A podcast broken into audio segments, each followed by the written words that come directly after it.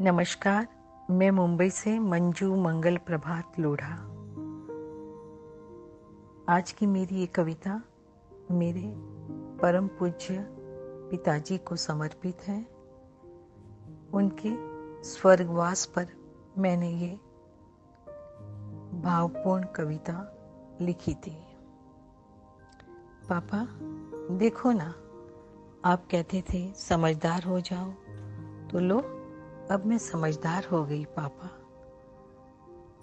अब कभी जब दुख भी होता है तो आँखों के पोर गीले नहीं होने देती। भीतर ही पी जाती हूँ नैनों के मोतियों को। बिल्कुल आपकी तरह, जैसे आप पी लिया करते थे। आपने तो नहीं सिखाया ना ये सब, पर मैंने सीख लिया था आपसे। तब जब माँ नहीं रही तो हमसे चुप कर आप अकेले ये सब चुपचाप कर लेते थे। अब जब समझदार हो गई हूँ तो महसूस कर सकती हूँ कि मन के दर्द को किस तरह से पिया होगा आपने। किस तरह प्यार दिया होगा पिता होकर, माँ बन आपने। किस तरह जिया होगा माँ के बिना अकेले जीवन आपने। माँ के जाने के बाद आप ही ने तो सिखाया था जीना। और ये भी कि मुस्कुराते हुए कैसे हर दर्द को पीना। कभी व्यवहार से, कभी हाव भाव से तो कभी प्यार से। आप ही ने तो बताया था हमें सही राह पर चलना। लगाकर हमको गले से लौरियाँ सुनाई थी। बातों बातों में हकीकत जीवन की सिखाई थी। जब कमाया हमने कोई नाम तो पीठ थपथपाई थी।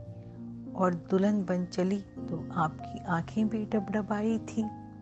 कहते हैं कि पिता तो सदा पिता ही होता है।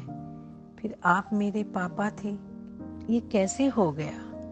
बेटी तो मैं आपकी आज भी हूँ। कल भी रहूँगी। फिर आपको भी तो हमारे साथ ही होना था। ये कैसे हो गया? आप कहते थे ना कि मंजू, तू है हमारा समंदर।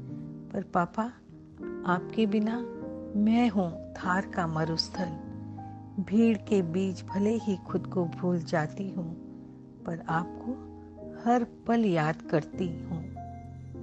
इसलिए क्योंकि समझदार हो गई हूँ, पापा, देखते ना। और आप कहते थे, समझदार हो जाओ।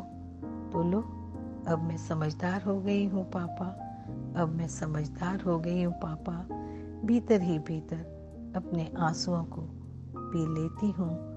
जब आपकी याद आती है, पापा, देखो, अब मैं समझदार हो गई हूँ। नमस्कार।